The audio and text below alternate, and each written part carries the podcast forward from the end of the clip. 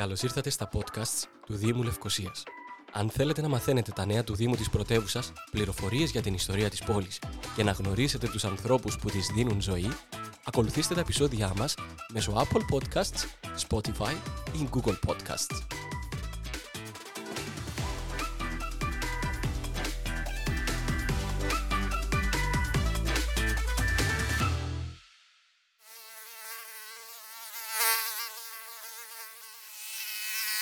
Πόσο ενοχλητικός είναι αυτός ο ήχος.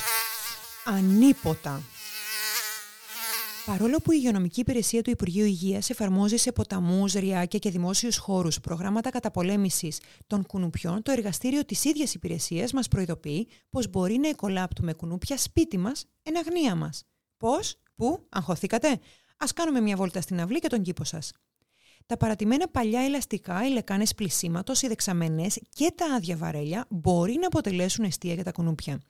Επίσης, σε παλιούς κάδους και κουβάδες, σε ποτίστρες και ταΐστρες κατοικίδιων, σε παρατημένα τούβλα, σε ακάθαρτες τάμνες και πιθάρια, είναι πολύ πιθανόν να εκολαφθούν κουνούπια.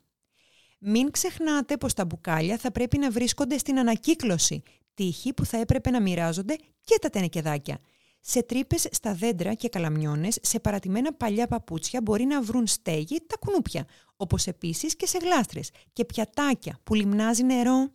Καθαρίστε προσεκτικά τα πεταμένα παιχνίδια, τις βρώμικες χολέτρες και τον εξοπλισμό κήπου για να μειώσετε τις πιθανότητες εκόλαψη κουνουπιών στον κήπο σας.